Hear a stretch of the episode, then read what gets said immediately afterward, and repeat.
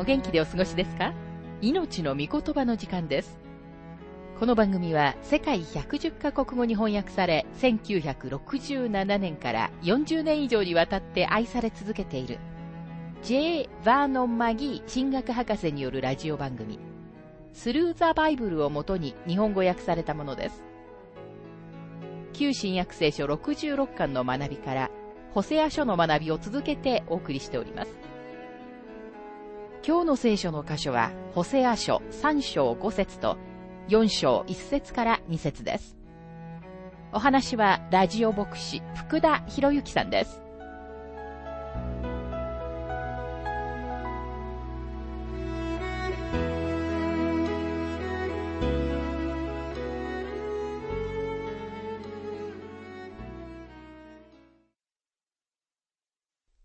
旧約聖書ホセア書さん章の学びをしていますが、ごせつ。その後イスラエル人は帰ってきて、彼らの神、主と彼らの王、ダビデを訪ね求め、終わりの日に、おののきながら主とその恵みに来よう。この箇所についてマギー博士は次のように述べています。その後イスラエル人は帰ってきてと書かれていますが、その後とは、紀元にせんねんを意味しているのではありません。それがいつになるのかはわかりませんが、彼らは確かに神様の正確な時刻表に従って帰ってきます。彼らが確かに帰ってくるとき、彼らは次のようにして帰ってきます。彼らの神主と、彼らの王、ダビデを尋ね求め、終わりの日に、おののきながら主とその恵みに来よう。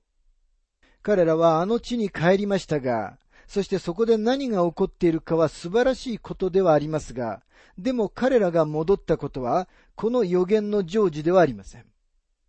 予言には彼らが帰ってくるとき、彼らは神様に立ち返ると書かれていますが、あの地には神様への本当の立ち返りはまだ起きていません。彼らが本当に予言の成就として、あの地に帰るとき、彼らは同時に神様に立ち返ります。イスラエルが主に立ち返っていない証拠がたくさんあります。何年も前に彼らが国としてのにじゅっしゅうねんを祝ったとき、科学がこの地に平和をもたらすと書かれた大きなモットーを掲げました。しかし聖書には平和をもたらすのはメシアであると書かれています。彼らはメシアにではなく科学や経済に頼っています。イスラエルに行っているとても熱心な宣教師が次のような質問を受けました。この地には今日何人くらいの本物のクリスチャンがいるのですか？この宣教師はいくつかの言語を話すことのできる非常に頭の良い人物です。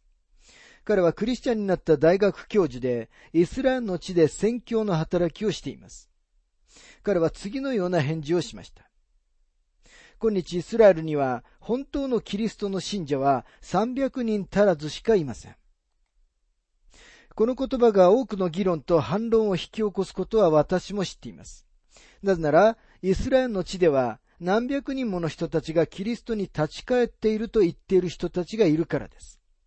残念ながらそれは本当ではありません。イスラエルには実際、ユダヤ人クリスチャンよりもアラブ人クリスチャンの方が多いのです。イスラエルでの宣教の働きは本当に大変な仕事で、その地にはほとんど宣教師がいないのです。イスラエルは神様に立ち返ってはいません。以上のコメントはただし、イスラエルに関してマギー博士がこの箇所の放送をしたのは、せんきゅうひゃくはちじゅうねんだいであることを念頭に置いてください。それからかなりの年数が経過しているので、この統計はあくまでもその当時のものであることを念頭に置いてください。現在イスラエル人たちがあの地に戻っているのは神様の御言葉の成就ではないと私が主張するのを、もしかしたらあなたは心よく思わないかもしれません。でもこの予言は彼らの帰還が御言葉の成就ではないという証拠です。そしてただこの説、あそこの説ではなく、神様の御言葉全体を考えるとき、私たちは今のイスラエルの帰還が予言の成就ではないという事実に直面しなければならないのです。人々がこの説、あそこの説と一つの説を取り出して、イスラエルで起こっていることは予言の成就だというとき、多くのバカバカしいことがその結果として起こります。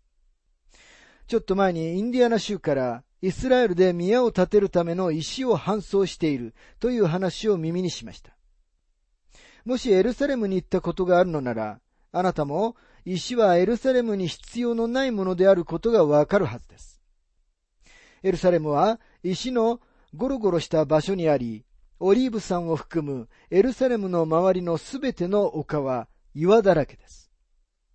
さて、もしインディアナ州が石を買いたいのなら、どこで石を手に入れられるか私が教えてあげます。イスラエルは自国の石を輸出できたらきっと喜ぶと思います。もう一つのいわゆる成就した予言に関する議論の例は、オレンジがイスラエルで育っていることが、イザヤがその地で育つといった他国の差し木の成就であるというものです。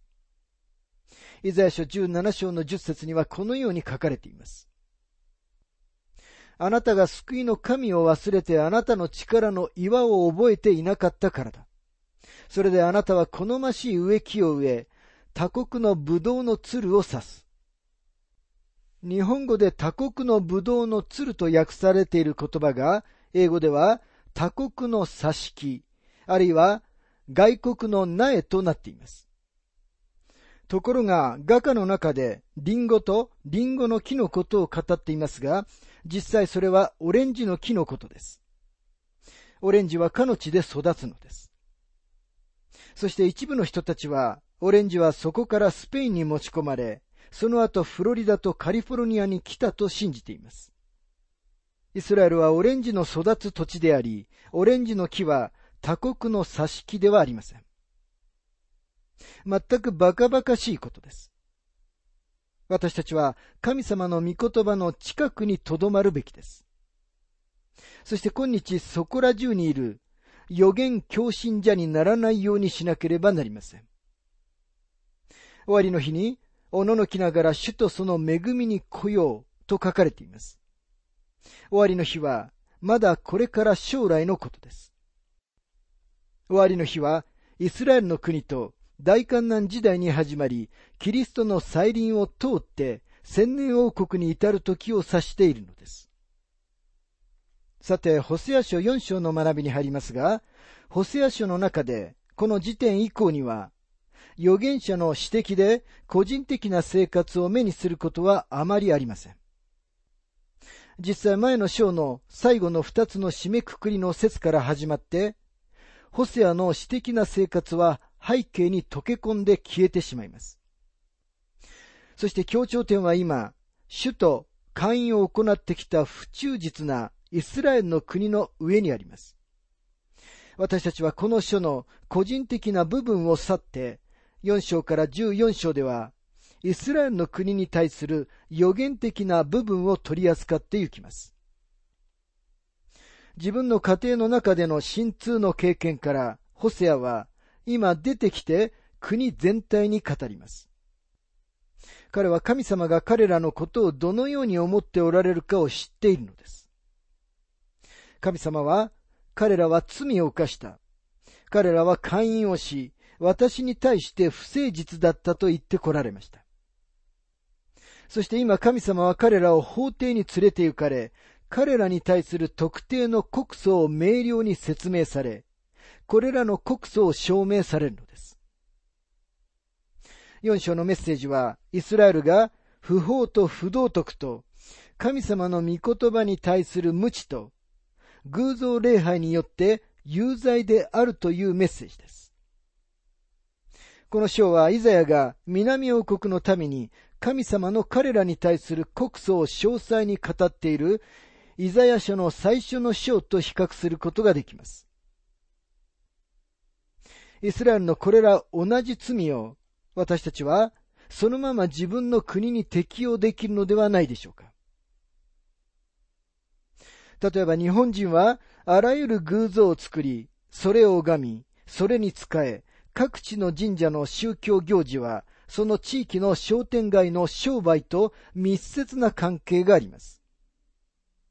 そして私たち日本人は何度大きな災害に見舞われても偶像礼拝から生ける誠の神様に立ち返ってはいません。神様は偶像礼拝をみだらな霊的な淫行であると述べています。日本社会に毎日のように起きているおぞましい犯罪や事件や信じられないような道徳的な堕落のすべての背後にあるのは偶像礼拝なのです。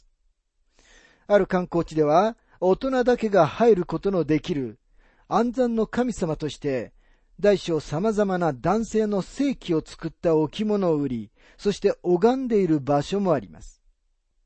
神様はあらゆる不道徳の根本原因である偶像礼拝と国とを必ず裁かれます。そして神様はイスラエルが神様のことを何も知らないという事実のゆえに彼らに立ち向かわれます。ホセア書よん章の一節。イスラエル人よ、主の言葉を聞け。主はこの地に住む者と言い争われる。この地には真実がなく、誠実がなく、神を知ることもないからだ。ここで彼は三つのことを言っています。この地には憐れみがない、真実がない、そして神を知ることもない。英語では、この地には憐れみがなく、真実がなく、神を知ることもないからだと訳されています。この人々は自分たちの偶像礼拝のせいで洗脳されてしまっていました。神様は彼らに憐れみを示すようにと指示されたのに、彼らはもはや憐れみを示してはいませんでした。神様はレビ記じゅうきゅう章のじゅっ節で、彼らに次のように語っておられました。またあなたのブドウ畑の実を取り尽くしてはならない。あなたのブドウ畑の落ちた実を集めてはならない。貧しい者と在留異国人のために、それらを残しておかなければならない。私はあなた方の神、主である。言い換えれば神様は、このようにして私は貧しい者たちの世話をする。そしてあなた方もこのようにしなければならないと言っておられるのです。なぜなら私はあなた方の神、主であり、聖なる神であるからだと、神様は言われます。人々はこのことを忘れてしまっていました。この地には神を知ることがなくなってしまっていたのです。そして彼らはもはや憐れみ深くありませんでした。彼らの持っていた宗教は偉大なものだったのですが、今では神様を知る本当の知識がなくなってしまっていたのです。さて彼らが十戒を破っていたことに注目してください。ホセア書よん章のに節。ただ呪いと欺きと人殺しと盗みと貫通がはびこり、流血に流血が続いている。これら一つ一つの罪で彼らは十戒を破っていました。出エジプト記のにじゅう章には次のように書かれています。じゅうさん節からじゅうろく節。殺してはならない。姦淫してはならない。盗んではならない。あなたの隣人に対し、偽りの証言をしてはならない。どうでしょうか。もし日本で浮気が重大な犯罪であるという法律ができたなら、おそらく多くのテレビドラマや数えきれない週刊誌がこの世から消えてしまうと思います。どんなに洗練されたドラマや映画や週刊誌や小説が浮気を美しく演出したとしても、聖書は、聖なる結婚の枠の外で行われるセックスは、姦淫であり、神様が裁かれる罪であると断言しています。そして彼らが行っていたこれらすべてのことが、血縁の間でも行われていたのです。神様はモーセの体制の一部にしか過ぎない十戒をイスラエルの国にお与えになりました。でもその中で神様はご自分の御心を示されました。今日の教会は救いの道、あるいはクリスチャン生活の方法として十戒のもとにあるわけではありません。でもそれは私たちがその戒めを破ることができることを意味しているのではないのです。私たちが十戒のもとにいるのではないということは、単に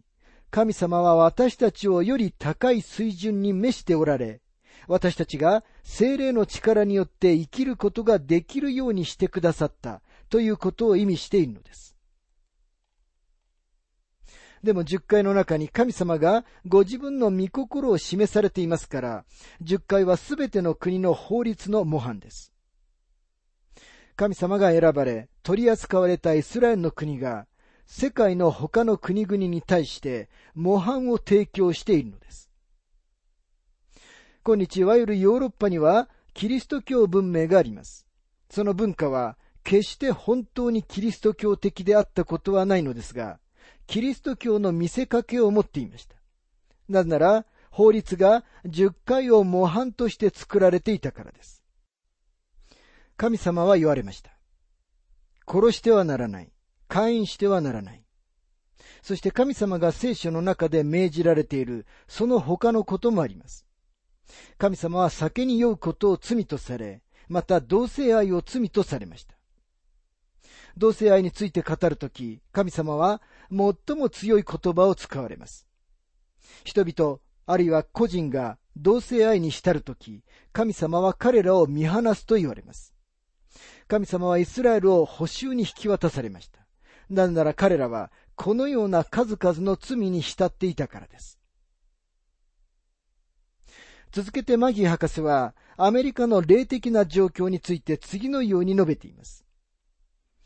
今日のアメリカ合衆国にいる私たちも同じことで有罪です。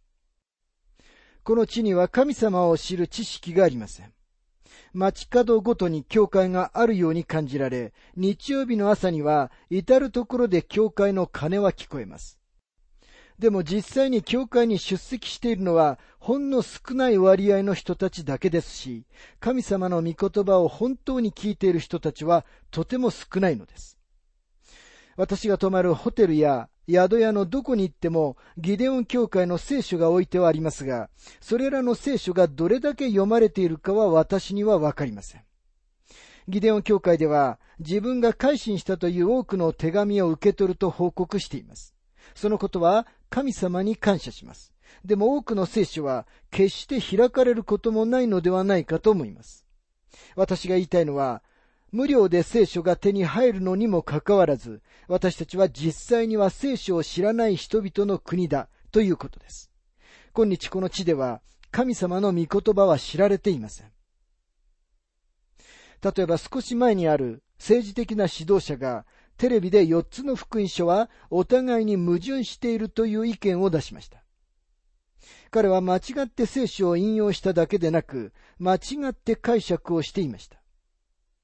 私はよっつの福音書の中には何一つ矛盾がないことを彼に答えるために同じだけの時間を欲しいと思いました。人があのような意見を述べるとき、その人は自分が神様の御言葉を情けないほど知らないのだということを暴露しているのです。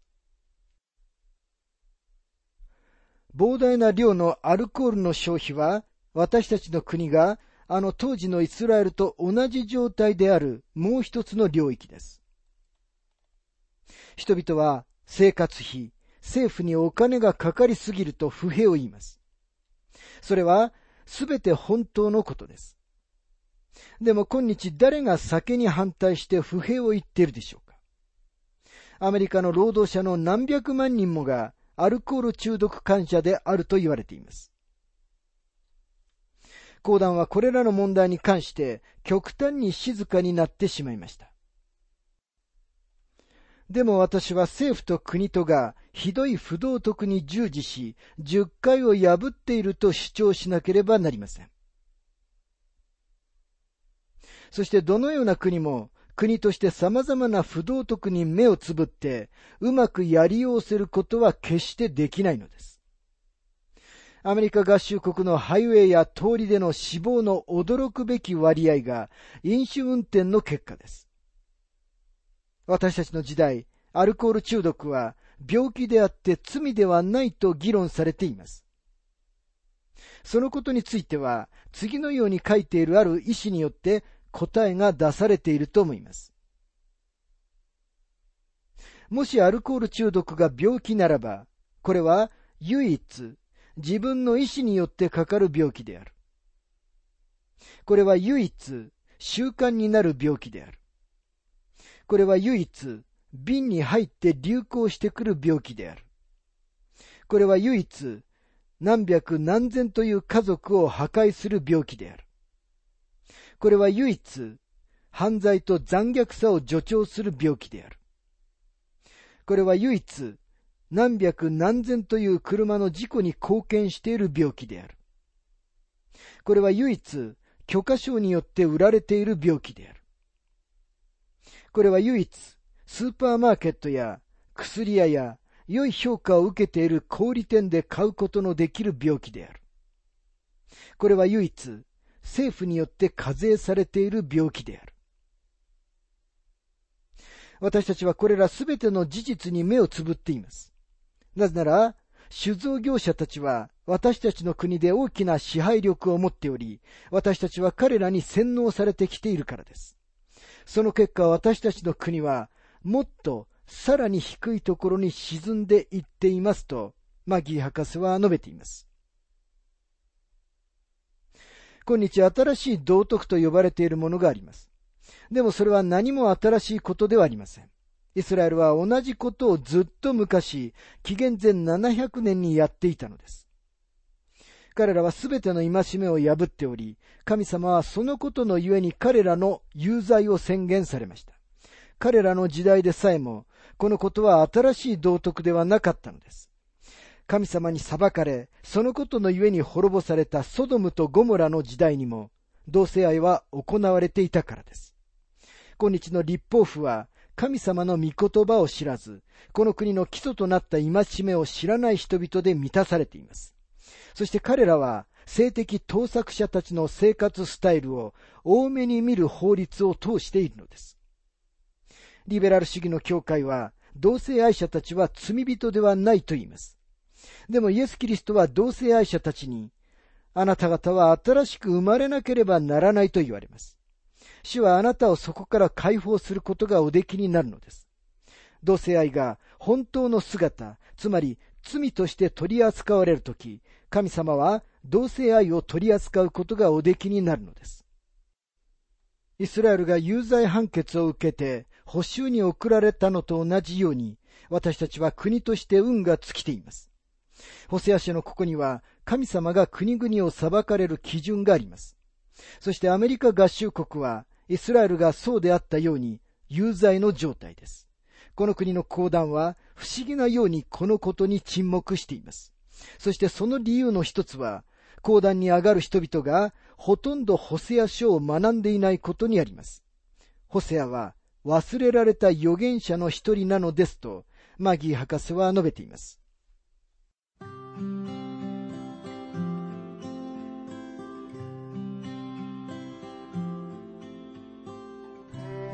命の御言葉お楽しみいただけましたでしょうか。今回はホセア、ゴメルをもう一度受け入れるように命じられるというテーマで、ホセア書さん章ご節とよん章いち節からに節をお届けしました。お話はラジオ牧師福田博之さんでした。なお、番組ではあなたからのご意見、ご感想、また聖書に関するご質問をお待ちしております。お便りの宛先は、郵便番号 ごーきゅうにのはちさんよんご 大阪府堺市浜寺昭和町 よんのよんろくに 浜寺聖書協会命の御言葉の係。メールアドレスは全部小文字で ティーティービー エイチビーシー アット ジーメール ドットコム または浜寺アット浜寺バイブルドット ジェーピー、ハマデラビブル ドット ジェーピー です。どうぞお気軽にお便りをお寄せください。それでは次回までごきげんよう。